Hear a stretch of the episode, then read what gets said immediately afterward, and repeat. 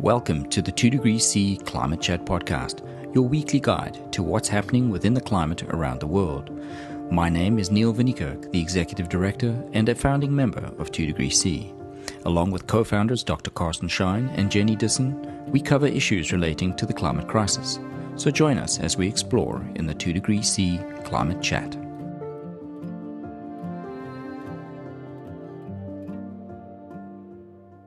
Welcome back to the 2 Degree C Climate Chat podcast. Our guest today is Jeremy Schewe. He's the Chief Scientific Officer and co founder of EcoBot. Jeremy has used his ecology and botany background to develop a software that offers a change in the way that environmental fieldwork is performed. Joining me today to interview Jeremy are 2 Degree C co founders, Jenny Dissen and Dr. Karsten Shein. Okay, Karsten, So before we bring Jeremy into the conversation, I had a question um, with regard to wetlands and carbon sequestration and um, how methane release from those areas impacts the climate in, in the overall scheme. Thanks, Neil. Uh, the you know the idea of methane, it's in the atmosphere. It's really one of the more potent greenhouse gases. About I would say 25 times more potent than carbon dioxide for the same concentration.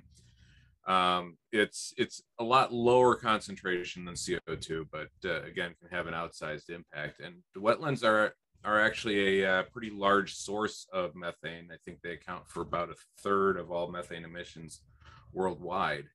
Um, so, um, and that's this just happens as uh, things decompose in the in the water and such, uh, and uh, meth- and methane's produced. What we're seeing though is that uh, as high latitude uh, permafrost areas are starting to thaw, they are they're becoming wetlands, and they're adding to some of the some of the emissions that are uh, that are coming out in in, uh, in these areas, and really exacerbating the climate crisis. And we're concerned about methane specifically because of its its um, um, heating properties, correct? That's right. It's uh, it's it's far more effective at uh, at intercepting and re-radiating um, heat energy.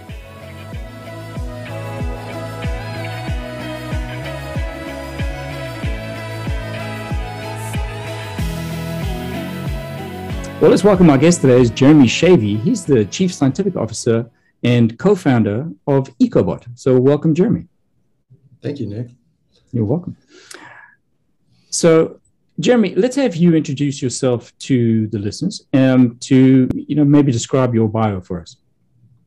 Sure. Yeah. So my background is in uh, forest ecology and uh, plant taxonomy, and I've had a specific interest and focus on sensitive areas and sensitive habitats um, for the majority of my career um, very strong interest in spray cliff communities, cloud forests, uh, wetlands, and uh, you know sort of karst regions. I like places where uh, I'm drawn to places that are edge places, and edge places, of course, as ecotones, are a place where so many different uh, life cycles cross and mingle and meet together. So you have high amounts of biodiversity and you also have fantastic amounts of nutrient availability.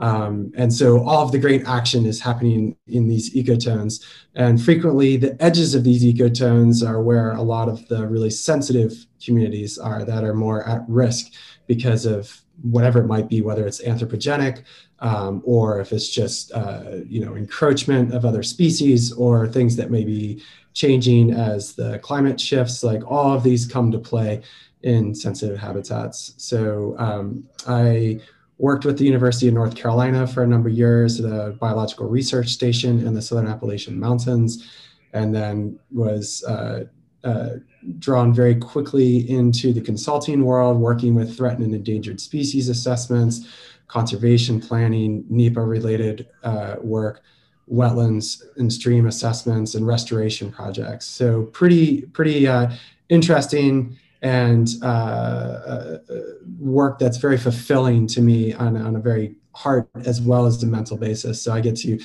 touch the the passion inside, but also the scientist that is uh, equally as important to me in in this in the 21st century. So then, uh, let's see, three years ago, started EcoBot based on my experience in the field. Um, just seeing a lot of opportunity to ramp up some of the natural resources monitoring um, into the 21st century, utilizing technology and geospatial science dovetailed together with boots on the ground and with some of the remote sensing capabilities that are uh, now available to scientists and be able to bring that together into a really concise, uh, usable tool that scientists are using to uh, to help with their monitoring and assessments of wetlands in North America.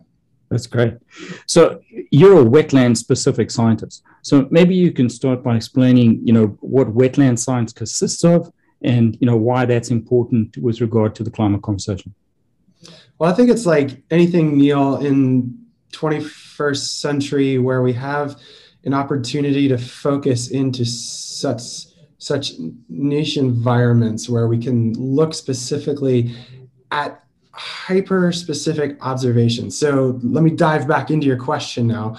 So, wetland science is a very broad topic because you're going to have people that are in the regulatory and policy side, you're going to have people that are in the monitoring you know for changes over time side then you're going to have people that are hyper specific on assessments so that's you know in the science and policy section but then you're also going to be looking at people in wetland science that are also tied to geologists when you're dealing with mineral rights and acquisitions you're dealing with uh, you know some of the things that uh, Karsten may work with when you're dealing with dispersion of various pollutants and gases and how those impact an ecosystem. And so within wetland science, there's also a fair amount of monitoring of how do pollutants or how do temperatures change things. One of the projects I've been involved with for years is actually similar to what Karsten spoke to before, is monitoring of wetlands in the Arctic up in northern Scandinavia and looking to see how some of the more southern species that are less hardy are slowly migrating north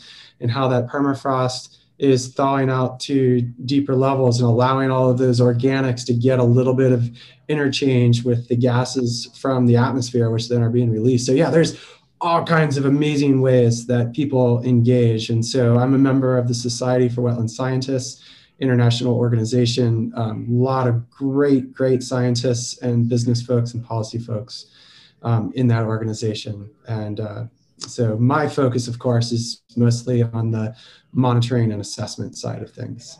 Right. Now, these wetlands, they they provide quite a, um, a well, they promote biodiversity in the form of you know providing a haven for for species, you know, whether it be birds or other wildlife. But there's also um, an impact relating to the way um, city architecture is done and infrastructure. Can you perhaps help us understand that? Sure. Yeah. So one of the things that I see happening more and more with uh, some of the larger urban areas is the utilization for wetlands as uh, you know potentially as like living stormwater retention. Um, some of the smaller municipalities out Karsten's way, as well as in some European countries, are experimenting with the utilization of wetland ecosystems, like simulated wetland ecosystems for wastewater management, but also for carbon sequestration. Um, I think that the uh, you know when when looking at the uh, interaction of wetlands and cities, a lot of cities, of course, there's there's growth, there's the desire to, in some places, potentially fill in wetlands and um, turn them into habitable areas in other areas, you see a really strong focus in working with the existing habitat and how can that enhance the human and nature interchange. And so I think that there's a tremendous opportunity, you know, between like uh, wetland conservation, uh, wetland enhancement, wetland restoration, in a very similar niche as like living roofs and doing like you know green walls um, allowing for the natural vegetation to help with the cooling um, that you get from some of the heat island effects in some of the urban areas. Um, so I think that that was probably on a in a broad context is will answer you there. Yeah, um, absolutely. And, you know, and correct correct me correct me if I'm wrong, but uh, you know, I think wetlands uh, really are a really critical part of natural infrastructure, and they filter a lot of runoff and such that would otherwise wind up in the oceans. It's it's. I mean, to me, it's fascinating how much how much. Uh, biogenic as well as anthropogenic uh, feedback that a wetland gives. I mean, we've kind of talked a little bit about the very large uh, sort of landscape level uh, biogenic side of it, but from the human side, yes, like the filtration of nutrients, uh, the filtration of sediments, um, the buffering of, of you know semi-solid waste. Um, you know, there's some very practical elements to it as well.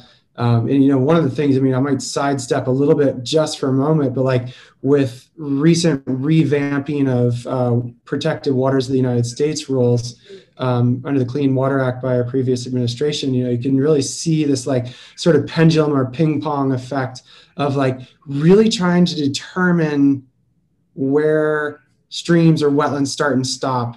And it's one of these things. It's kind of like where does where do my where do my where do my veins start and stop? Like we can create a map but once we get into the capillary action there's so much like if we remove all the capillaries from our human body we won't function. But that's essentially what uh, some of the revamping of uh, waters of the united states rules is looking at. And so when i look at like where i grew up in ohio there's all these massive upland areas that were at one time forested wetlands that most people don't even think of as wetlands. And so that's one thing I'll just put in as a pitch is like everybody knows what a saltwater estuary looks like. Everybody knows what the Everglades look like, but most people don't realize is that they've got a wetlands in their backyard. And it might be because it's just a seasonal wetland. Maybe it's only inundated for two or three weeks for a month. But the amount of water storage that those soils and that forest might have, and then as it slowly releases that water, like you remove that and put in even even pervious surfaces all that water is rushing through and then dumping into our streams. Mm-hmm. and so all of the all of the wetlands have a really critical role from the most seemingly upland most humans would not associate as being a wetland to the most obvious yay look at the alligators and the big birds in the in the everglades you know? Yeah Described barefoot luxury, the casually sophisticated Southern Cross Club is Little Cayman's original resort. This hidden gem is as unique and vibrant as the island it inhabits. A true island treasure, it is the perfect place to dive, fish, and relax. Its 14 beachfront bungalows are situated on 900 feet of white sand, only minutes from the world class diving found only in Little Cayman. Visit www.southerncrossclub.com to book your escape to tranquility.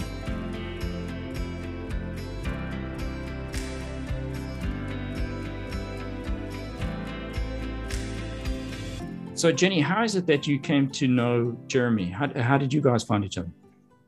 Yeah, thanks, Neil, for asking.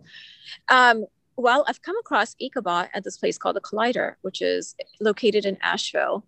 Collider's a, uh, a gathering, a think tank of climate experts, environmental experts, and those that are interested in the um, talking about climate environmental issues and how to mainstream um, solutions, uh, both from public and private and academic arenas.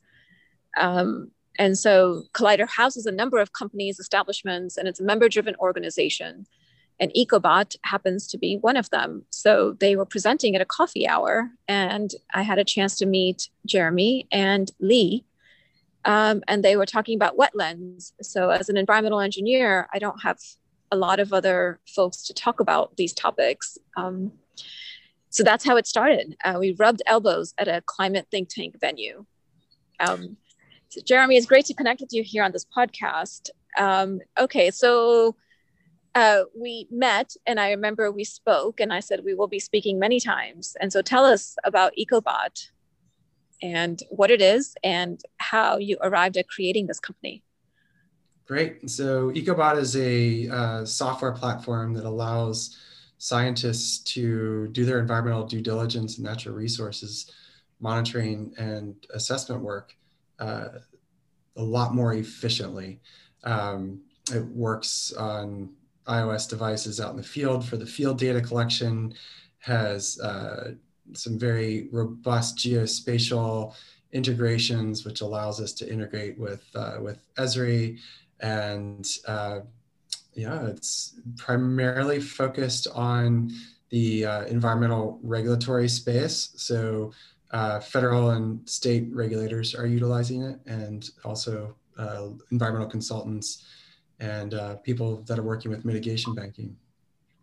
So that was a very modest explanation of EcoBot. From what I understand, it is one of the only app based solutions out there for downloading, analyzing, completing, and submitting environmental assessment forms. Is that right? Yeah. Yeah. yeah. So, so that's a that's a big deal. And so tell us why that is so important. Well, it's important for uh, the monitoring of the waters of the United States. So all the waters that, you know, streams, lakes, wetlands, estuaries that are critical for not just uh, navigation and uh, anthropogenic use, but also for all of its important roles that it plays in uh, biodiversity and ecosystems. So I'll go out on a limb and go as far as to say what you essentially do is help minimize the time that it takes in the process to submit an assessment form, get it reviewed, approved, analyzed. And that's a big deal because the sooner we get the response back from the assessment form, you understand what is happening at the wetlands, what is special, what's at risk, et cetera. And so um, one of the biggest uh, game changers I think EcoBot has been able to put in the marketplace is uh, expediting the capacity for solutions because you're reducing the time uh, that the form is stuck in the process. Is that correct? Yep. Yeah, we're saving yeah. most companies about 50% of their level of effort. You know, wetlands are experiencing a number of stressors, including climate and climate change. Do we have enough information and enough data to understand what those stress, what the exacerbating stress factor from climate change is?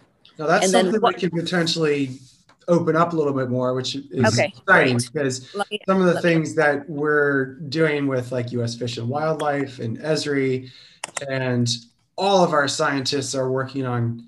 Um, is I mean, we're creating a massive amount of boots on the ground data. We're not talking about modeling and remote sensing projecting. We're talking about real humans out making real observations of what's going on in the wetlands and especially for long term monitoring sites, you're getting years of data in terms of soil change, hydrology change, uh, vegetation, speciation, diversity.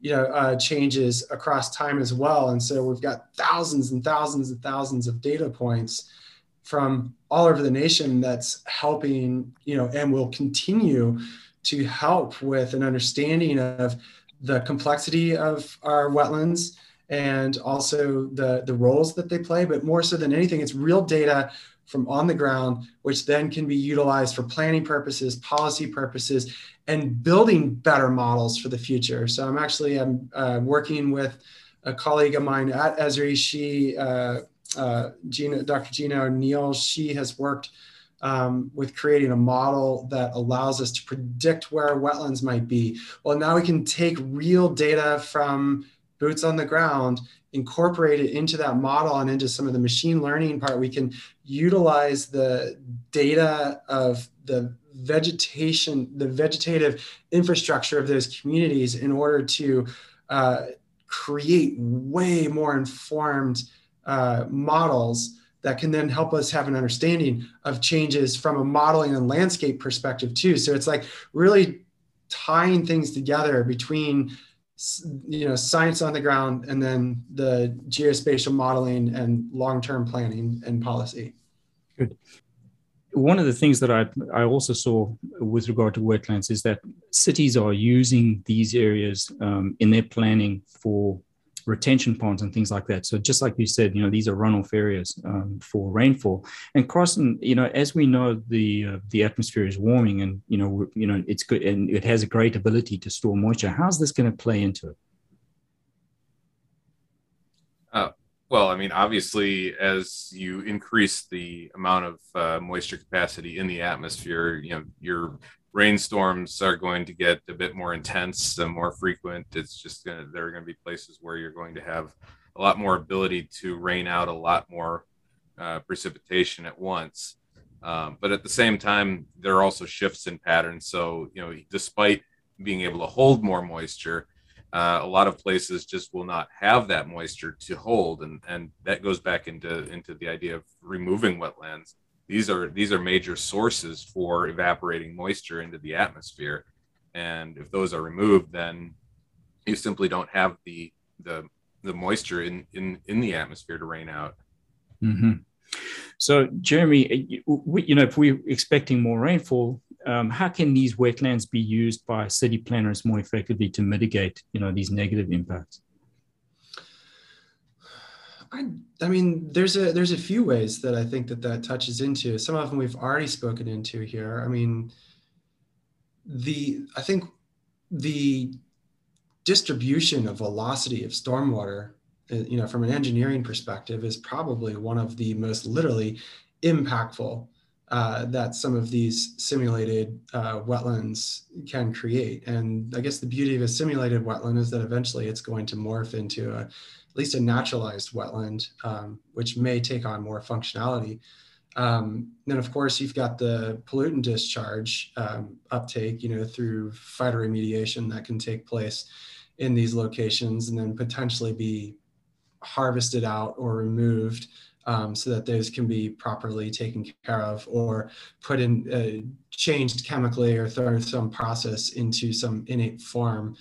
Um, but I think you know one of the things that plays in, and Karsten was speaking to this uh, or alluding to this, and I kind of want to open it up a little bit more is when you take you know a, a, natural wetland ecosystem especially something that's forested. I mean i love being able to see the trees in the background of for, of you there Karsten, because it's a great reminder of that of like you know all of these trees are absorbing the water and you know through transpiration releasing it back to the atmosphere. And through that releasing they're also releasing volatile organic compounds which are then able to seed the clouds and so uh, you know the amount of isoprenes or monoterpenes or other organics that these trees are able to exude uh, actually seed the clouds, as a lot of work has been done over that in the last 40 years.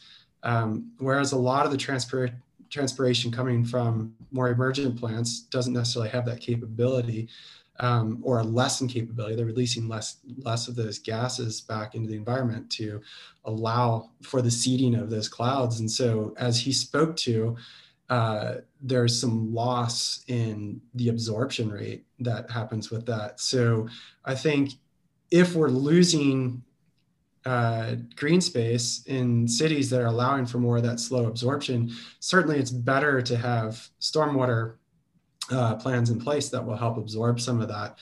Um, but you know, based on the science, I think that these need to be built to be eventually forested wetlands where it's appropriate in order to not only accommodate for stormwater and nutrients, but also to help with that absorption and transpiration of moisture in a in, in a way that's more metered out over time and mm.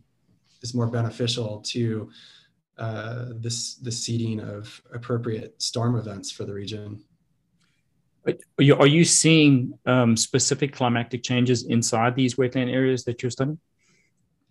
Uh, I mean, certainly when you know we were speaking to latitude before, when we're speaking, you know, I think what we're seeing is a movement north. You see a movement north of species um, away from the equator. Things that are more acclimated to the equator are moving north. Things that are more acclimated to temperate zones are moving into the boreal forest. Boreal species are moving up into the Arctic. I mean, these are all things that are trackable, that are measurable. I mean, there's you know, there's no questioning, you know, that it's happening.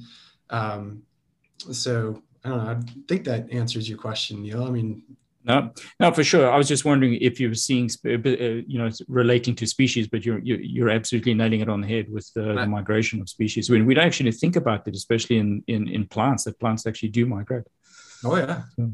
Yeah, I'd also add that uh, in in in that migration, there's also the factor of of simply having barriers now in place uh, to right. that migration where there may not have been in the past.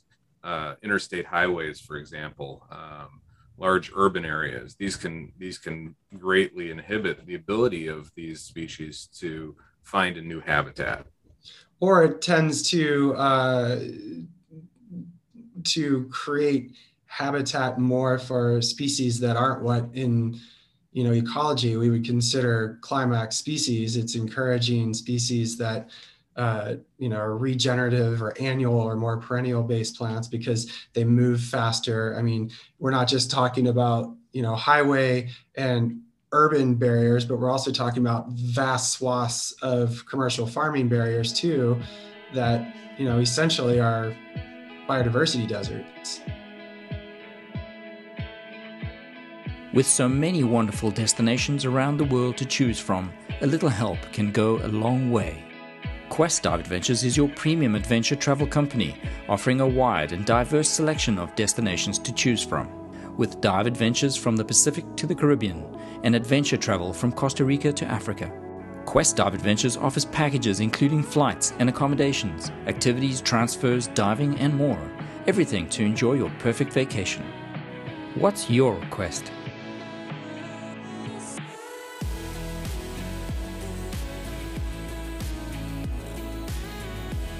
You know, wetlands are experiencing a number of stressors, including climate and climate change. Do we have enough information and enough data to understand what those stress, what the exacerbating stress factor from climate change is?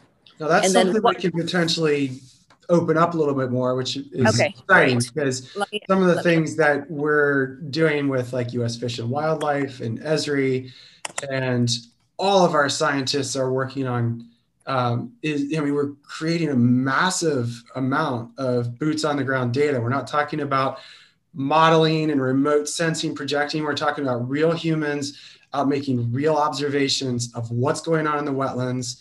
And especially for long-term monitoring sites, you're getting years of data in terms of soil change, hydrology change, uh, vegetation, speciation, diversity you know uh, changes across time as well. And so we've got thousands and thousands and thousands of data points from all over the nation that's helping you know and will continue to help with an understanding of the complexity of our wetlands and also the the roles that they play but more so than anything it's real data from on the ground which then can be utilized for planning purposes policy purposes and building better models for the future. So I'm actually I'm uh, working with a colleague of mine at Esri. She, uh, uh, Gina, Dr. Gina O'Neill, she has worked um, with creating a model that allows us to predict where wetlands might be. Well, now we can take real data from boots on the ground, incorporate it into that model and into some of the machine learning part. We can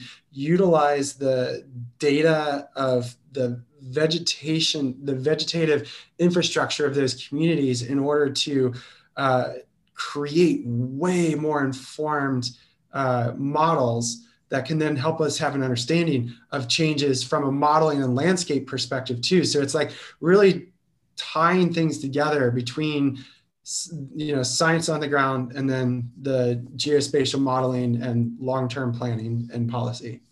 Good. Jeremy, we, we've talked a lot about the number of different stressors that affect wetlands. And um, we talk about a lot of benefits that the wetlands provide, yet it's underappreciated or perhaps not lesser known how climate change is impacting wetlands. Can you talk a little bit about what you are seeing? Um, and let's just let's just go from there. Well, I guess again, like most of what I see is the uh, the mobility of rapidly reproducing invasive species.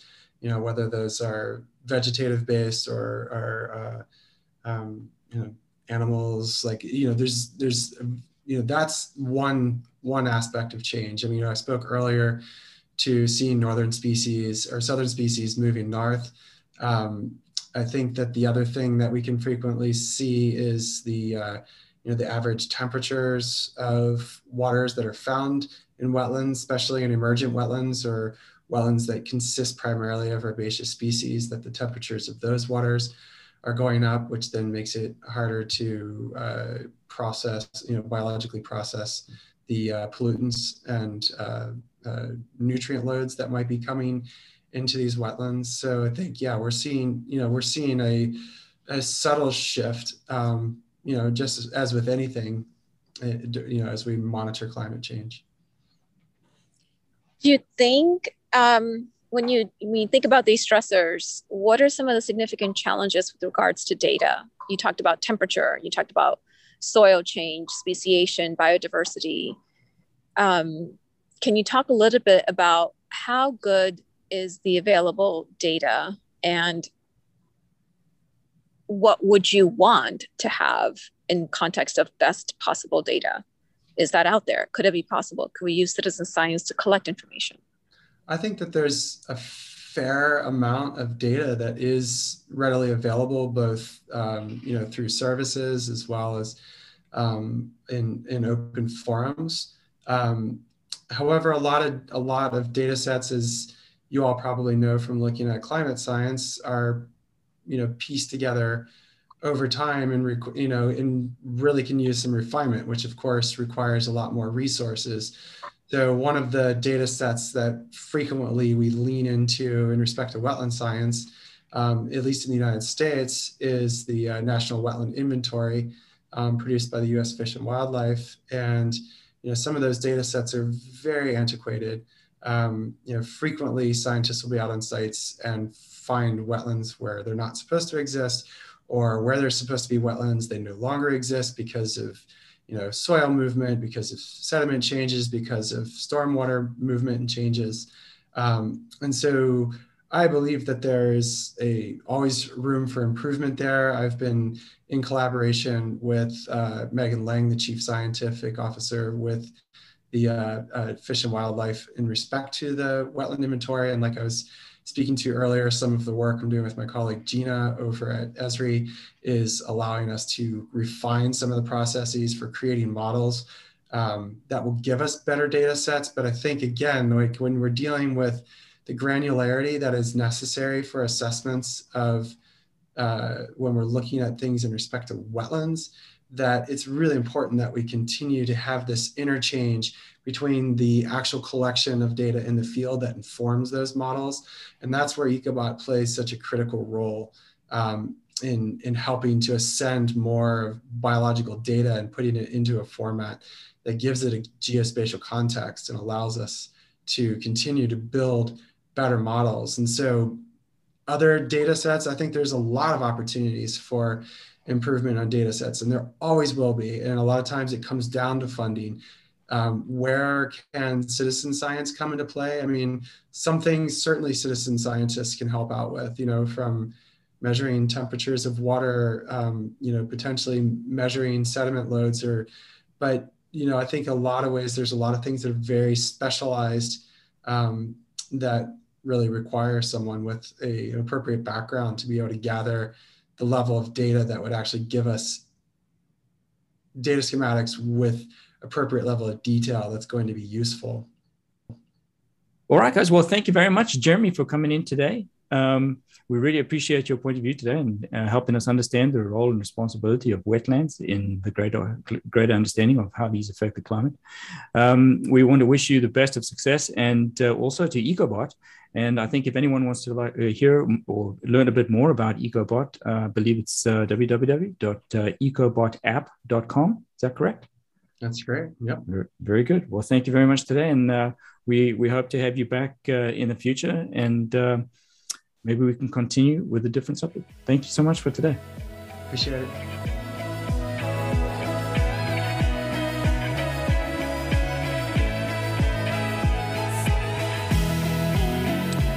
Okay, Karsten, let's pivot to the news.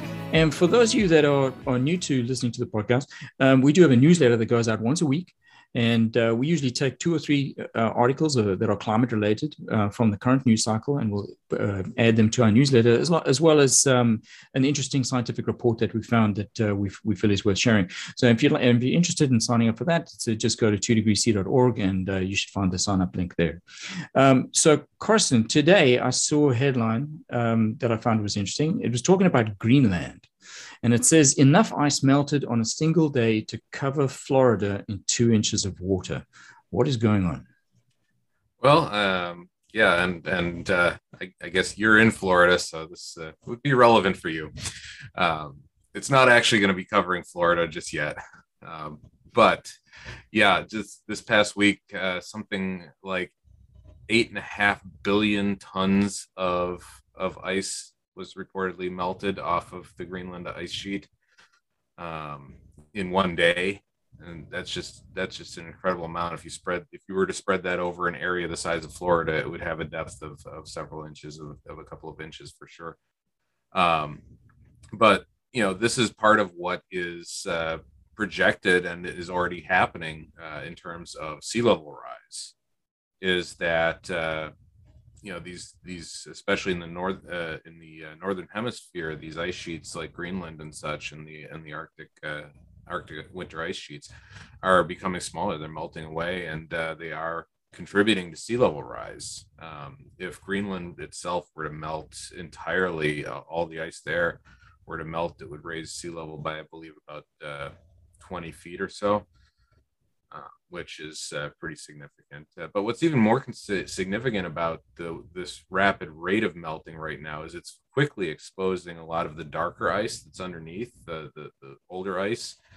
Um, that you know the surface layers got a lot of snow on it, very reflective and such. This darker ice underneath is going to be able to absorb a lot more uh, solar radiation, and so accelerate this process even a bit more.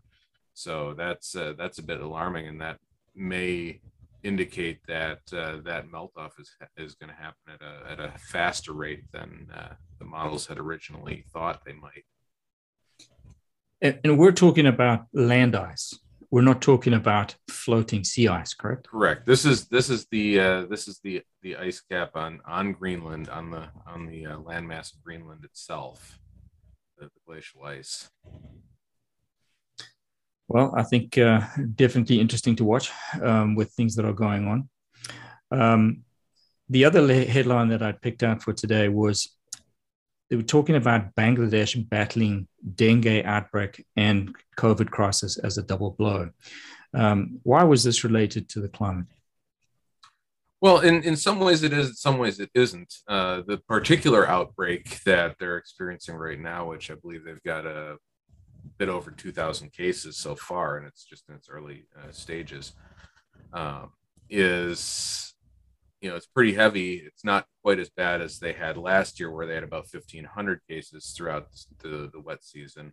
Um, and previous year they had uh, they had quite a lot more cases, um, but it's it's it's a you know, it's a disease that uh, is definitely prevalent in that part of the world. It, it comes with uh, it's mosquito-borne uh, disease that's uh, um,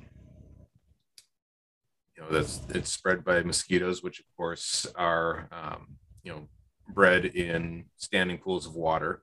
So any wet place that has mosquitoes is is likely to experience these sort of things, and that's that's really the tie into to climate in this sense is that as the temperatures warm uh, in more places and some places become wetter as as a result of climate change we're likely to see uh, dengue and other um, insect-borne diseases like dengue spread into places that uh, previously had never experienced them and where uh, the population may not have any sort of built up immunity to them um, or ability to, to address them in a, in a you know, effective way. Yeah, I understand. And uh, this obviously isn't just vector-borne diseases like like dengue. We're, we're actually talking about um, other diseases as well that are not specifically mosquito-borne. But um, uh, you know, uh, we understand that climate, as as it's a warming climate, is allowing um, the proliferation of these into new areas. Yeah, and a lot of them are a lot of them are are definitely uh, you know insect-borne uh, malaria, um, Zika, things like that uh, are tied to mosquitoes and such. But uh, for example, cholera is is one that's becoming a little bit more prevalent as places are experiencing flooding more frequently and, and large areas of standing water where the bacteria grow and, and can can spread those those non-insect borne diseases and pathogens. Well, thanks, Karsten. Thanks for uh, giving us some insight there. And uh, to those listening, thank you very much for joining us today for the 2 Degree C Climate Chat. And uh, we hope to see you next time. Thanks a lot, Neil. Thanks for listening to today's episode of the 2 Degree C Climate Chat. If you have a question you would like answered, a topic for discussion, or would like to be a guest on the show, please leave a comment below. We'd love to hear your stories and climate journeys and if you like what you've heard today, please like, subscribe, and comment wherever you hear your podcasts. Thank you to our sponsors and partners without which this podcast is not possible, with special thanks to Seren Media for producing today's episode. To find out more about our partners, please visit our website. And if you'd like to become a sponsor or partner, please email us at podcast at 2degreesc.org.